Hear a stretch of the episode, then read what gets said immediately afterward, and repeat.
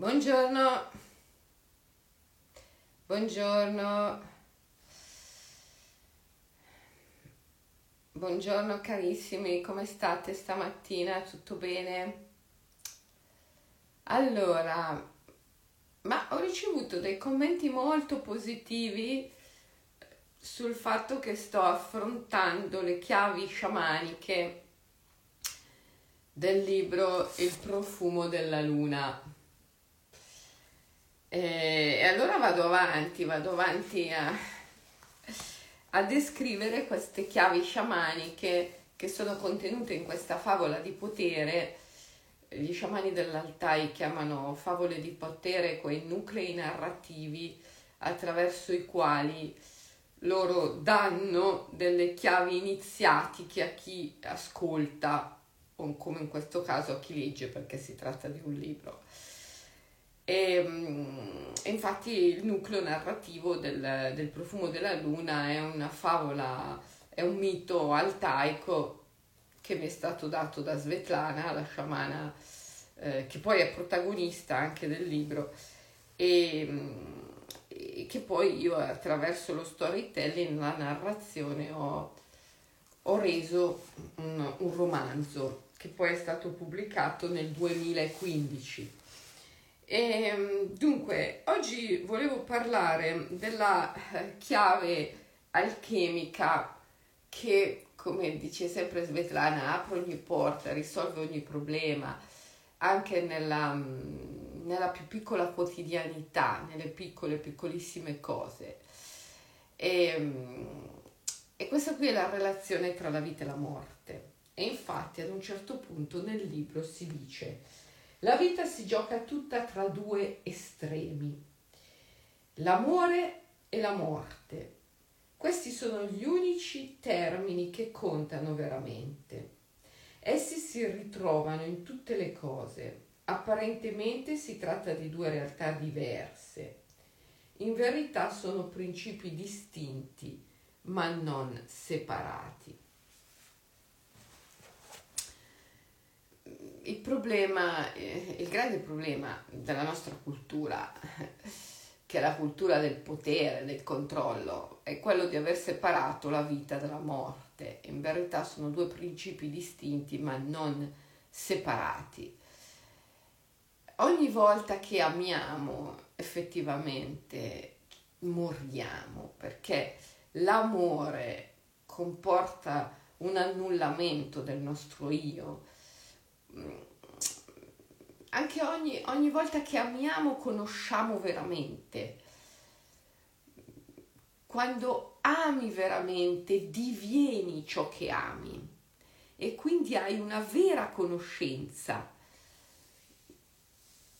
L'unica possibile divenire ciò che conosci, perché eh, fin tanto che non divieni ciò che conosci, hai solo una conoscenza mentale. Eh? Hai solo una conoscenza mentale.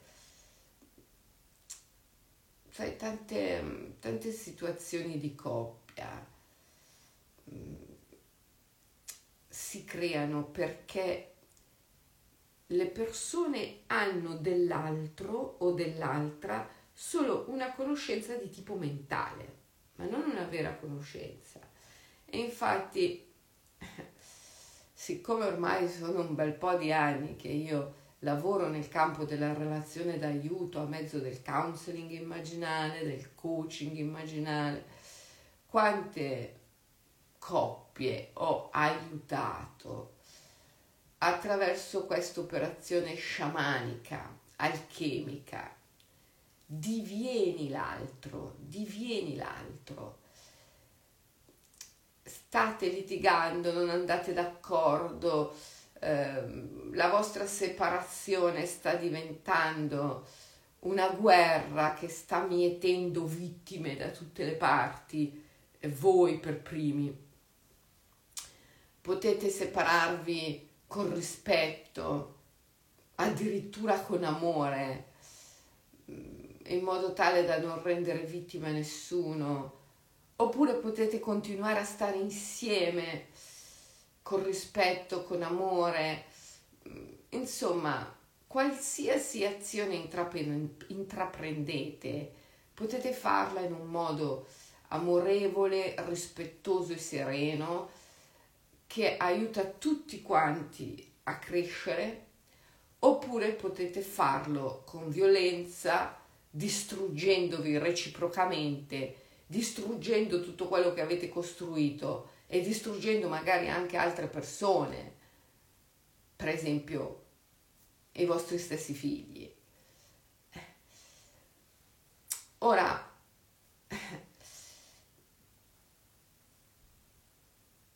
la chiave, la chiave per fare di una relazione, anziché un campo di battaglia, una, un luogo di serenità dove qualunque cosa accada si cresce e si costruisce insieme anziché distruggere, eh, la chiave per fare questo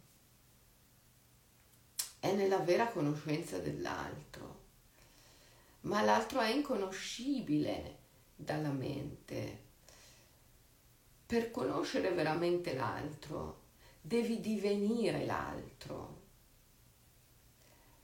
E quante persone io mm, ho accompagnato su questa strada del divenire l'altro, del conoscere l'altro divenendolo perché è solo così che si possono risolvere i problemi.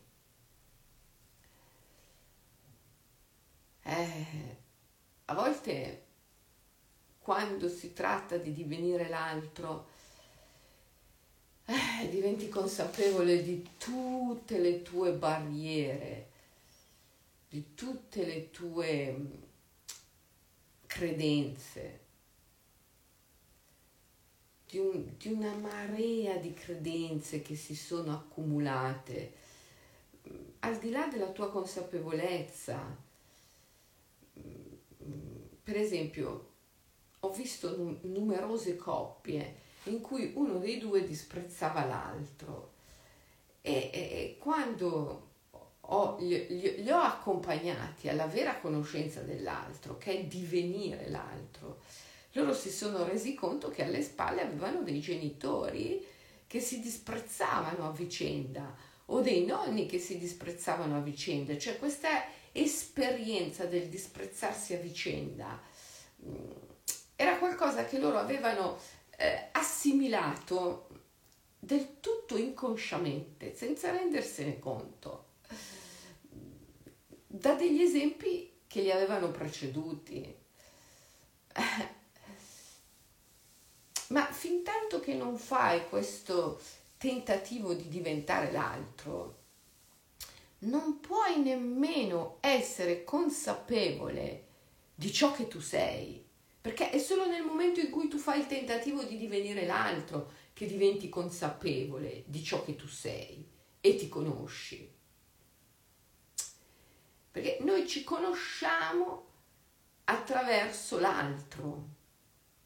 Quindi questo tentativo di diventare l'altro è una forma di meditazione suprema che ci porta a conoscere noi stessi.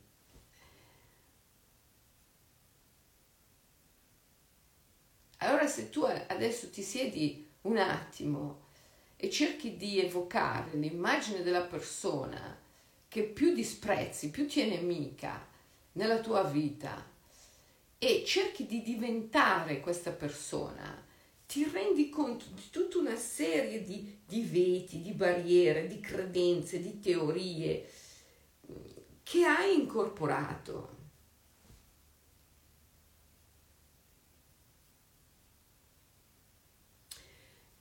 Ed è difficilissimo riconoscerle come credenze, eh, perché più delle volte cioè, le credenze sono diventate certezze dentro di noi e le nostre certezze, come diceva Nietzsche, sono le nostre più grandi bugie.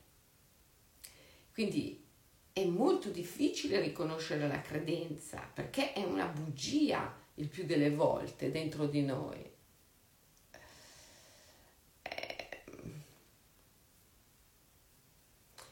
Ecco perché è molto utile essere accompagnati in questo processo da un coach, da un counselor immaginalista, mm, da un maestro, da uno sciamano. Essere accompagnati in questo processo è fondamentale, eh, perché se no non, non ce la si fa. La, la, credenza che è diventata certezza ti blocca sempre, no?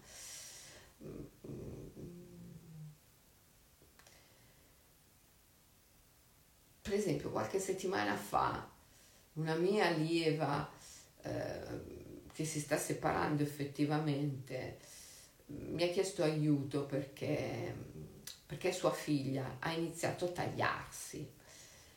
E, e così abbiamo, abbiamo, parlato, abbiamo parlato a lungo ed era evidente no, che in questa separazione così, così violenta, così cattiva, che lei stava portando avanti con suo marito, colei che più di tutti stava facendo le spese di ciò era proprio la figlia.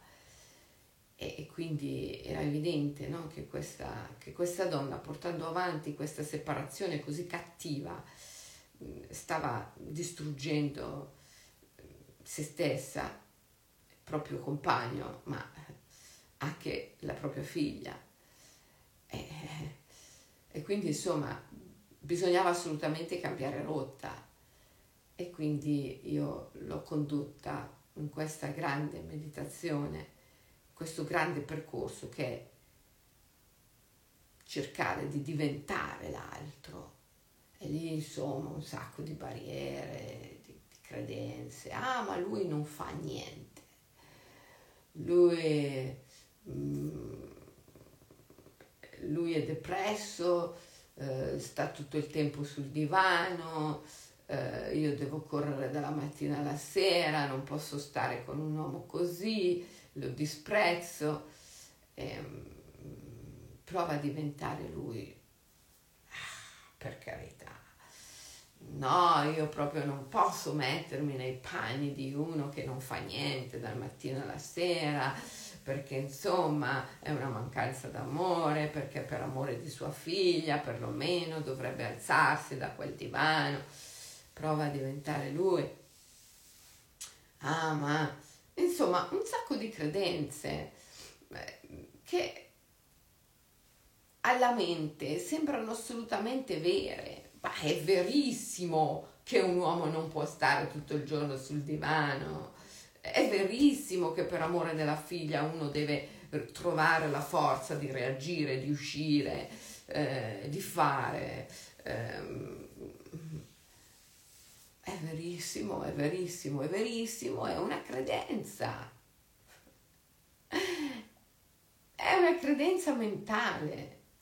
Allora, togli la mente, togli il mondo, togli questa società, togli questa cultura dell'efficienza, della prestazione. Togli il capitalismo, eh, togli la psicologia di massa, togli la cultura di massa. Che cosa rimane della tua verità? Ah, è assolutamente vero eh, che lui per amore di sua figlia dovrebbe eh, uscire da questa eh, situazione darsi da fare. Cosa rimane di questa verità? Trasporta questa, questa vicenda eh, in un'altra epoca storica, in un'altra civiltà, in un altro mondo, presso che so, eh, eh, i vichinghi,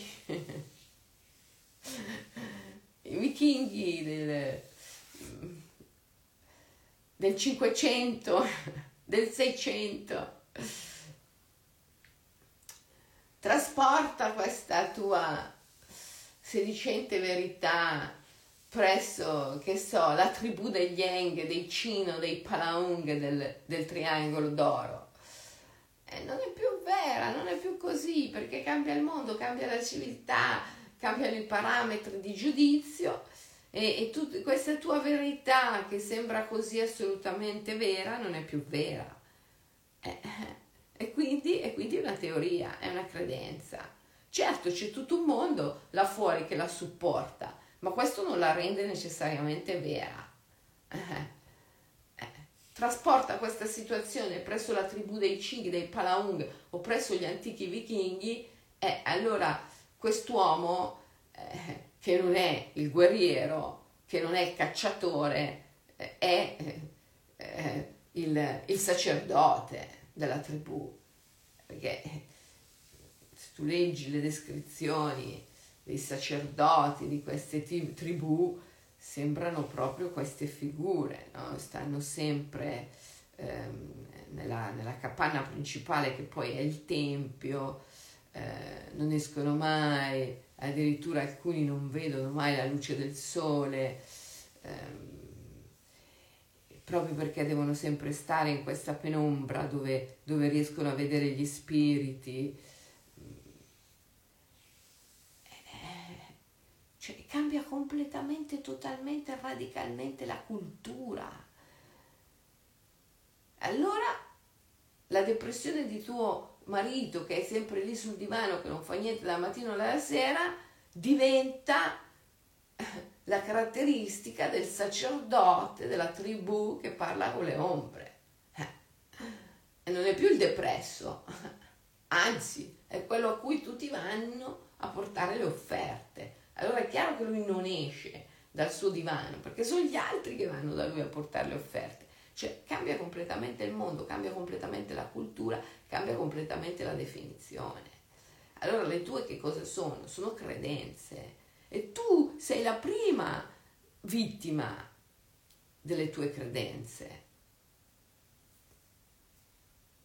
Eh, capisco che è difficilissimo amare qualcuno eh, con cui ti sei sposata nell'idea che tutte e due dovevate fare, lavorare, contribuire per creare la famiglia, eh, prosperità, ricchezza e poi lui si è seduto lì sul divano e a te ti tocca fare tutto dal mattino alla sera. Difficilissimo amare in queste condizioni, ma se ci riesci, se ci riesci, allora acquisti un potere straordinario, enorme io ho spiegato a questa mia eh, allieva che qualche anno fa avevo un'altra, ho avuto un'altra donna nella sua stessa situazione eh, che si lamentava si lamentava di questo marito depresso che non usciva da casa, dal divano e che insomma ehm, accompagnandola in questo percorso di sciogliere le sue credenze e di divenire l'altro, divenire l'altro, divenire l'altro. Questa donna alla fine, grazie proprio alle emozioni di depressione che erano nel suo compagno, grazie proprio a queste energie ctonie sotterranee queste energie dell'underworld, dell'infero,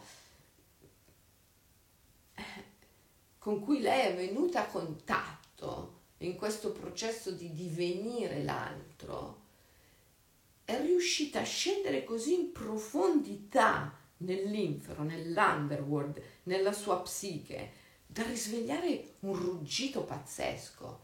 Questa donna che faceva la sarta è diventata un'imprenditrice nel settore tessile.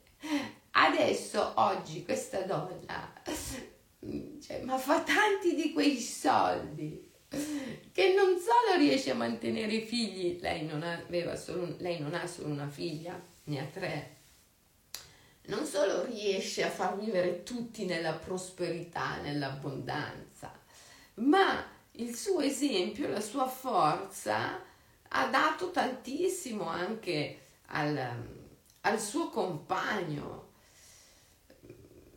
che continua a rimanere in questo stato un po' di ikikomori, no? di chiu, chiuso eh, in se stesso. Però ha incominciato a fare musica. Insomma, piano piano anche lui ha trovato una strada di espressione e poi, e poi visto che lei eh, si è buttata nel mondo imprenditoriale, lui ehm, si occupa dei figli. sta in casa ma si occupa dei figli. Quindi, insomma, a volte è proprio quella che ci sembra la difficoltà dell'altro che può aiutarci a risvegliare la nostra forza. Dobbiamo divenire l'altro. E sono proprio le caratteristiche dell'altro che più non piacciono alla nostra mente, alla cultura comune, al giudizio comune, sono proprio quelle caratteristiche che possono risvegliare in noi il ruggito della tigre e darci la forza di superare noi stessi. Certo, dobbiamo smettere di giudicarle, dobbiamo accettare di fare questa esperienza di divenire l'altro, lasciando andare le nostre credenze mentali.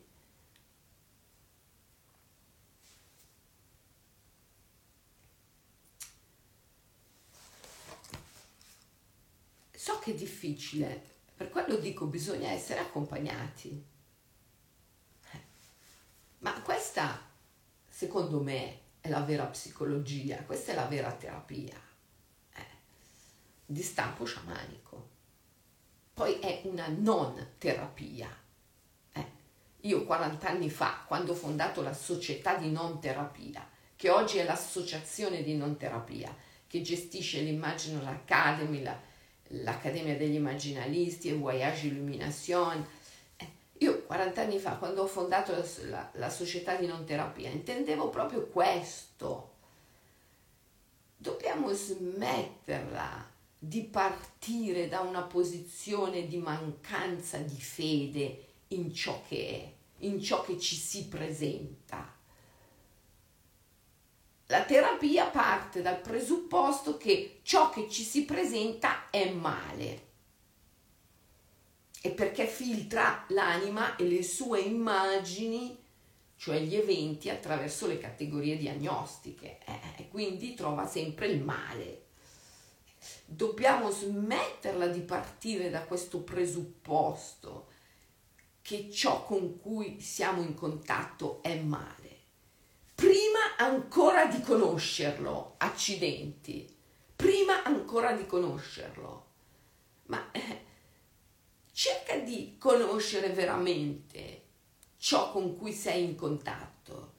Conoscere veramente non è conoscere con la mente, perché quando conosci con la mente non conosci mai il vero territorio, conosci la mappa mentale, ma non il vero territorio Conoscere veramente è divenire ciò che conosci. Prova a divenire, prova a divenire ciò con cui sei in relazione.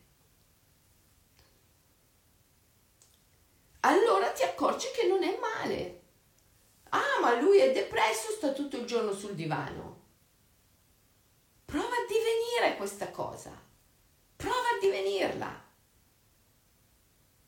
Eh, vedrai che entri in un viaggio ctonio, un viaggio sotterraneo, scendi giù, giù, giù, giù, giù nell'underworld, nel mondo infero. Certo, devi essere accompagnato da uno sciamano, da un immaginalista, da un coach, da un counselor immaginalista, non è che puoi fare il viaggio nell'underworld da solo. Anche Dante non è sceso nell'infero da solo, era accompagnato da Virgilio. Eh. Però eh, quando scendi e fai questo viaggio, eh, poi alla fine trovi tesori, trovi tesori, perché i nostri più grandi tesori sono proprio lì, nell'underworld, nel mondo infero, in quello che comunemente la mente rifugge perché associa alla morte, come la chiamava Hillman, la morte è tutta la progenie della morte, la tristezza, la depressione, la rabbia. Eh, la morte e tutta la sua progenie. Quando scendi nell'underworld, nell'infero, accompagnato da uno sciamano, ti rendi conto che è amore, che è amore.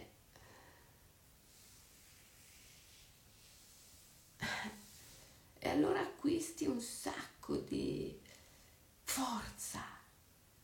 Trovi il ruggito della tigre, proprio là, nell'oscurità più scura che non è assenza di luce, all'opposto, è il tuo vero potere. Per questo che la mente, che è uno strumento del sistema, ti spinge a, a fuggire questa, quest'ombra. Lì trovi il tuo potere, il tuo ruggito e poi risali. Risali con una forza immensa. E allora fai cose che prima non ti erano possibili.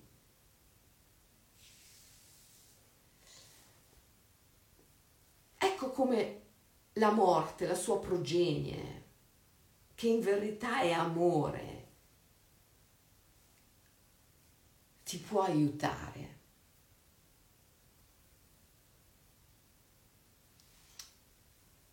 La vita si gioca sempre tra questi due estremi, la morte e l'amore. Se tu sei capace di trasformare la morte in amore, tu hai vinto, hai vinto. Se sei capace di trasformare la progenie della morte, la depressione, la tristezza, la rabbia, ehm, l'insicurezza, la paura, se tu sei capace di trasformare tutta la progenie della morte in amore, hai vinto, hai vinto. È un viaggio, ragazzi, è il viaggio sciamanico. Non lo puoi fare da solo. Però è il grande viaggio.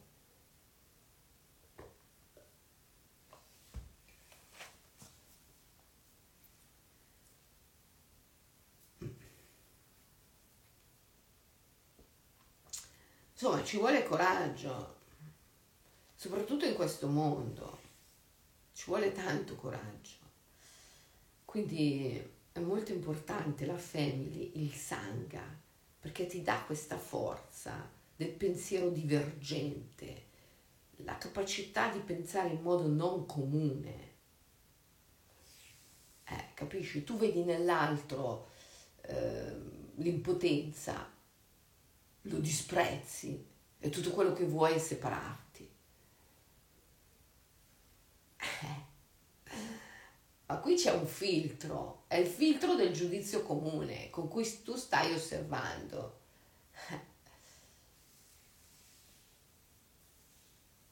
Neanche sai che cos'è quell'impotenza che stai vedendo.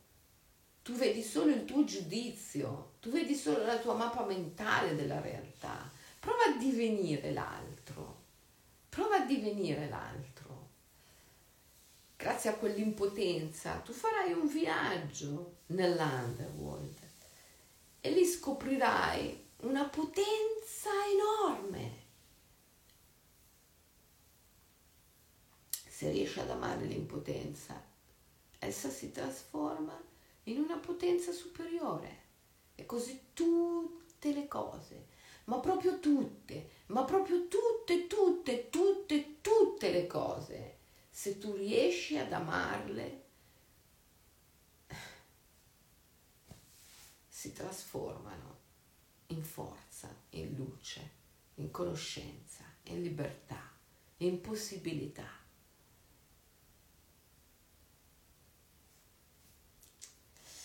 E profumo della luna è proprio, siccome è il libro che ti dà la chiave del viaggio sciamanico, è proprio il libro che ti dà la chiave di questa operazione, di questa vera conoscenza. E poi, e poi, si legge nel profumo della luna, la potenza di un rito sacrificale è tanto più grande quanto più passa il tempo. Vi ricordate ieri abbiamo parlato del fatto che Svetlana ha fatto un, un rito sacrificale, eh? Eh, ha eh, preso una ciocca di pelo della pelliccia di sua madre, che era tutto quello che le rimaneva di sua madre, per cui era la cosa più preziosa che aveva, l'ha messa, ha messo questo ciocca di pelo in una palla di neve e l'ha lanciata. Eh? È, è un rito sacrificale con cui io, io, io do, io offro ciò a cui tengo di più. Eh? e quindi sempre sciolgo delle credenze molto profonde.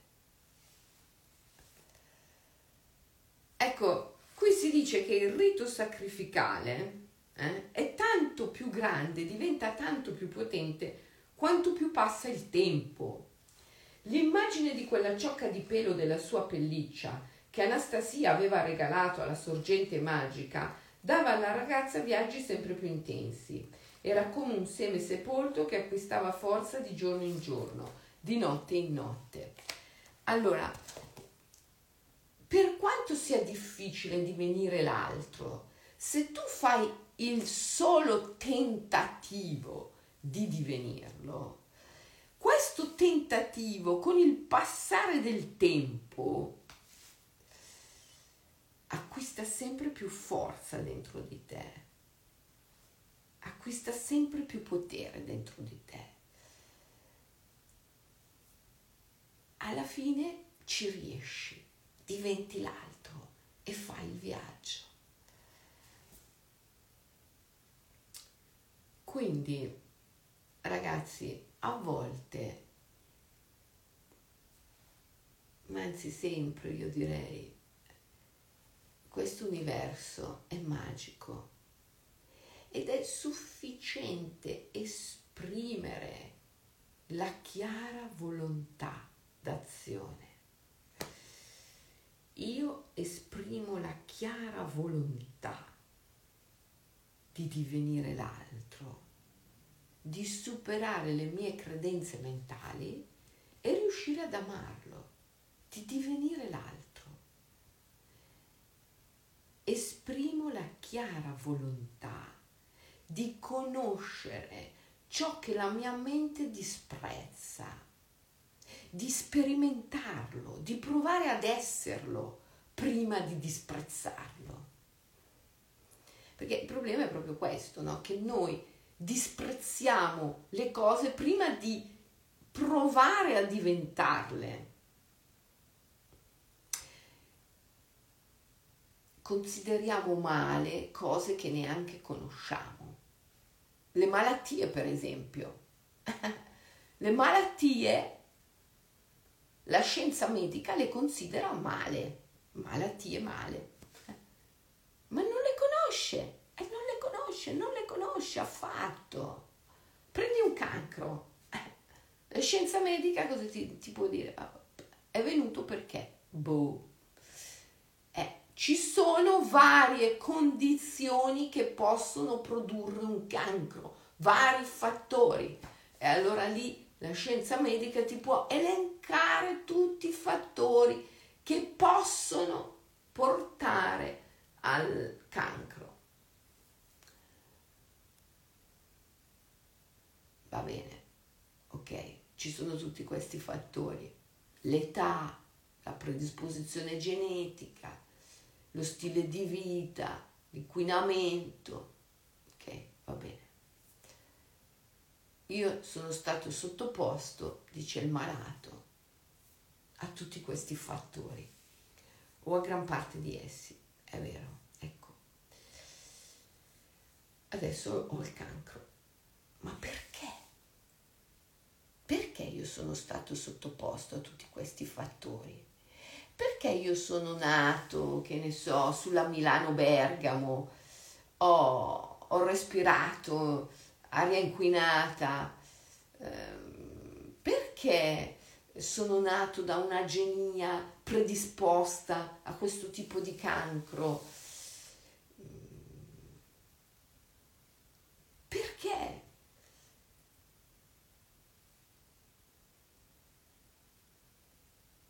La scienza medica cosa ti risponde?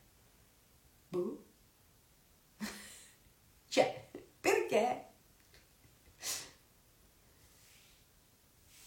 Cioè, il fatto è che la scienza medica non lo sa che cos'è un cancro, non lo sa che cos'è una malattia, non lo sa. Però pretende di curarla. Se tu non conosci qualcosa, come puoi risolvere? Non è possibile. infatti, malgrado tutti gli sforzi, la scienza medica non risolve la malattia. Tanto è vero che l'umanità è sempre più malata. Eh, scusa, cioè, se io leggo il Lingam Purana, che, che è un Purana, quindi un testo antichissimo, fa, cioè, fa una profezia sul, sul, finire del Kali Yuga, che si presume essere la nostra epoca, e dice, sai, allora, tra migliaia di anni, gli uomini nemmeno raggiungeranno l'età media della vita umana, che è di 100 anni. Allora, cos'è sta storia? Che l'età media della vita sia allungata? Scusa, ma fai delle tribù dei Cin, degli En, del Palaung, ma vacci di persona però, come ho fatto io, non per sentito dire. Eh. E quando vedi le donne di 80 anni che sono lì che ancora fanno i lavori, coltivano la terra, zappano la terra, suonano il flauto. Poi vai, vai, vai, vai a Milano, vedi le donne di 80 anni che sono negli ospizi e, che quasi non riescono più a muoversi. Qualche domanda te la fai.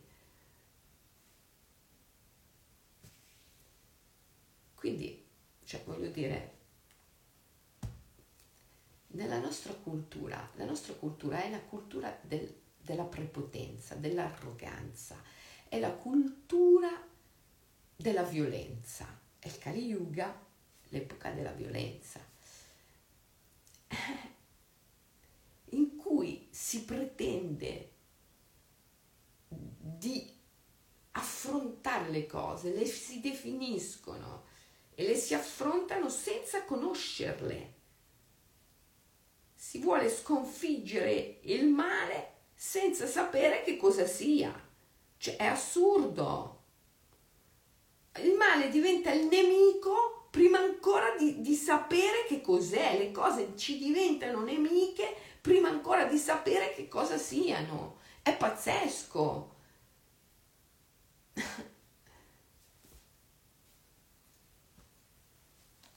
E allora le persone vittime di questa cultura agiscono sotto stato di ipnosi e, e poi non riescono mai a essere felici, realizzate per forza. Cioè tu fai, tu, tu porti avanti una vita in stato di ipnosi, come puoi, come puoi realizzarti, come puoi essere felice? E innanzitutto devi applicare la forma più alta dell'intelligenza che è il dubbio. Allora io vedo lui, vedo lei, non mi piace, mi dà fastidio per questo, per questo, per quell'altro. Perché? Perché questo e quell'altro sono negativi. È assolutamente indiscutibile che la depressione sia una malattia. È assolutamente indiscutibile che non uscire di casa, non fare questo, quest'altro sia male. È assolutamente indiscutibile che un uomo che non fa nulla per sostenere la sua famiglia sia male.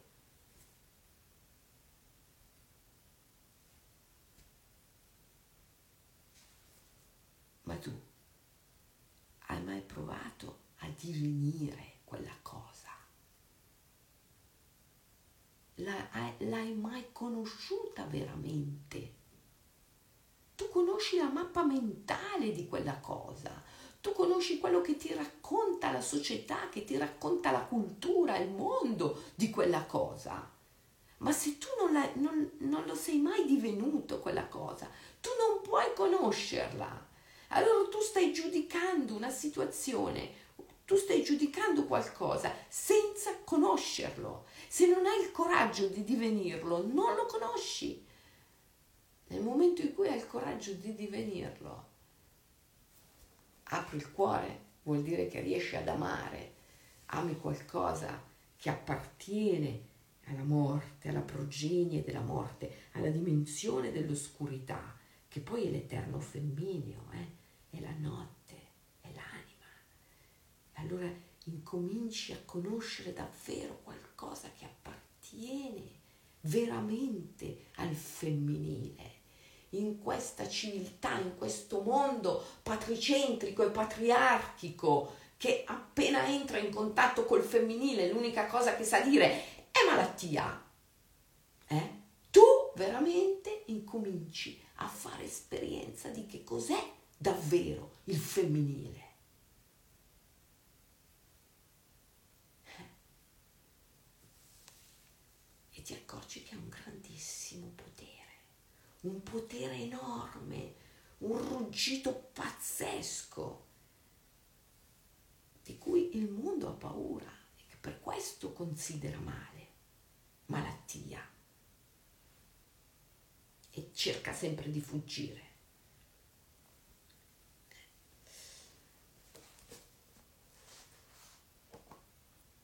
Quindi il più delle volte, in virtù della magia di cui questo universo è composto, perché proprio il tessuto con cui l'universo è fatto è magia, in virtù della magia con cui l'universo è fatto, il più delle volte è sufficiente esprimere la chiara volontà d'azione.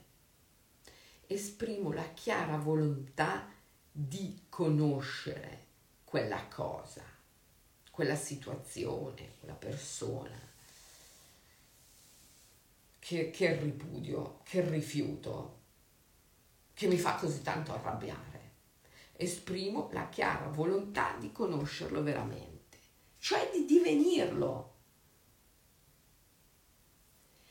Solo il fatto di esprimere la chiara volontà è un rito, è un rito sacro, è, è il sacrum facere, è il sacrificio, perché tu nell'esprimere la chiara volontà di divenire qualcosa che la mente disprezza, compi il sacrificio di una credenza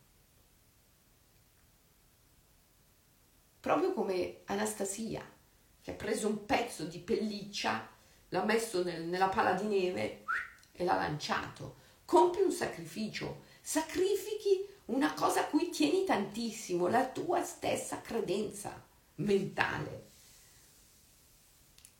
E il sacrificio, il rito sacro, diventa sempre più potente con il passare del tempo.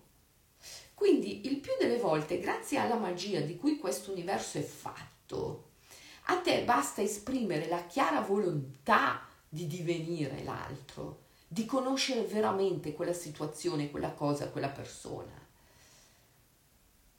Che poi dopo tutto si fa da sé, il viaggio si fa da sé e piano piano ti trovi sempre più capace di essere l'altro, di esprimere l'altro di conoscere l'altro o, o la situazione. E questo ti farà fare un viaggio sciamanico, un viaggio nell'underworld, un viaggio octonio sotterraneo, dove prenderai forze, energie, poteri, capacità. Tornerai con un grande ruggito che frantumerà i tuoi limiti e riuscirai a superare te stesso.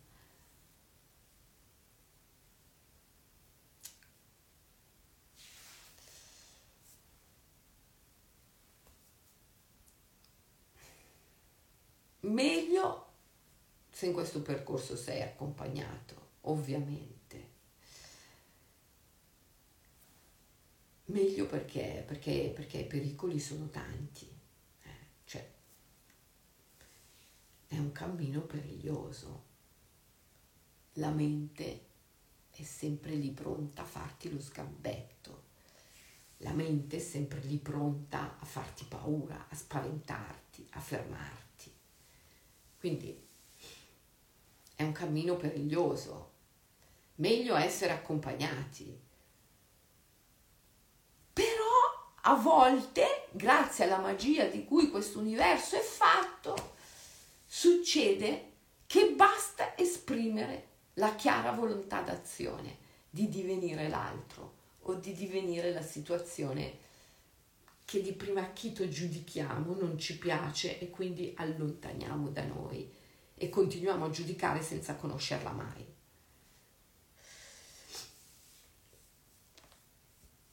Allora ci proviamo, dai. questa settimana, finché ci ritroviamo nella prossima diretta, ah, prossima diretta ragazzi, eh, lunedì e martedì prossimo non lo so se riuscirò a fare la diretta perché lunedì parto, vado a Los Angeles da Adelaide, mia figlia, e eh, lo sapete com'è con questi voli intercontinentali, a parte che dall'aereo non posso fare la diretta eh, eh, non ancora. Mm, fino a poco tempo fa mi lamentavo che sull'aereo era difficile portare a chi libera. Adesso sono riuscita a ottenere il permesso di portare a chi sugli aerei senza doverla mettere nella gabbietta. Perché prima la portavo in cabina però doveva sempre stare nella gabbietta, sotto il sedile, poi io la tiravo fuori lo stesso, ma quando passava l'hostess, mettila dentro, mettila dentro. Adesso sono riuscita a, mm, a ottenere il permesso di portarla senza la gabbietta. Poi c'è già una grande cosa, eh? cioè mi sono data da fare un casino. Mm. Mi piacerebbe un giorno che sugli aerei si potesse anche fare le dirette accidenti. Eh, cioè avere una connessione tanto buona, perché è vero che adesso c'è il wifi sugli aerei, però non è un wifi che ti permette di fare una diretta. Eh, piacerebbe che un giorno ci fosse anche un wifi tale per cui uno può fare una diretta, accidenti. Vabbè, comunque ehm, arriverà anche questo. Eh, come dico sempre, come ho appena detto, il più delle volte basta esprimere la chiara volontà che qualcosa accada e in virtù della magia di cui l'universo è fatto poi le cose accadono. Allora, insomma, lunedì, martedì prossimo non so se riuscirò a fare la diretta, quindi magari anziché una settimana abbiamo 15 giorni per praticare in questo modo. Cerca le situazioni, almeno una, almeno una che proprio non ti piace, non ti piace, non ti piace, non ti piace quella situazione lì, aiuto, aiuto, voglio fuggire, voglio, voglio cambiarla, voglio eliminarla, voglio... E cerca di diventare, diventare quella situazione, diventare l'altro in quella situazione. Perlomeno esprimi la chiara volontà di farlo. E tutti i giorni, tutti i giorni, almeno per un minuto, OMI, One Minute Immersion, tutti i giorni rinnova questa volontà, rinnova questa volontà, ok? Di solito una settimana è il tempo giusto. Se tu lo fai con costanza tutti i giorni per una settimana diventa effettivo. Ma magari stavolta abbiamo anche 15 giorni per farlo, ok? Va bene? Ok ragazzi, vi abbraccio forte forte, ci vediamo domani mattina, sempre alle 7 con Michaela domani mattina è solo su, uh, su Facebook e su YouTube con le carte del drago immaginale. Poi giovedì ci vediamo invece qua su Instagram, solo su Instagram, con le carte dei NAT. Ciao e buona giornata.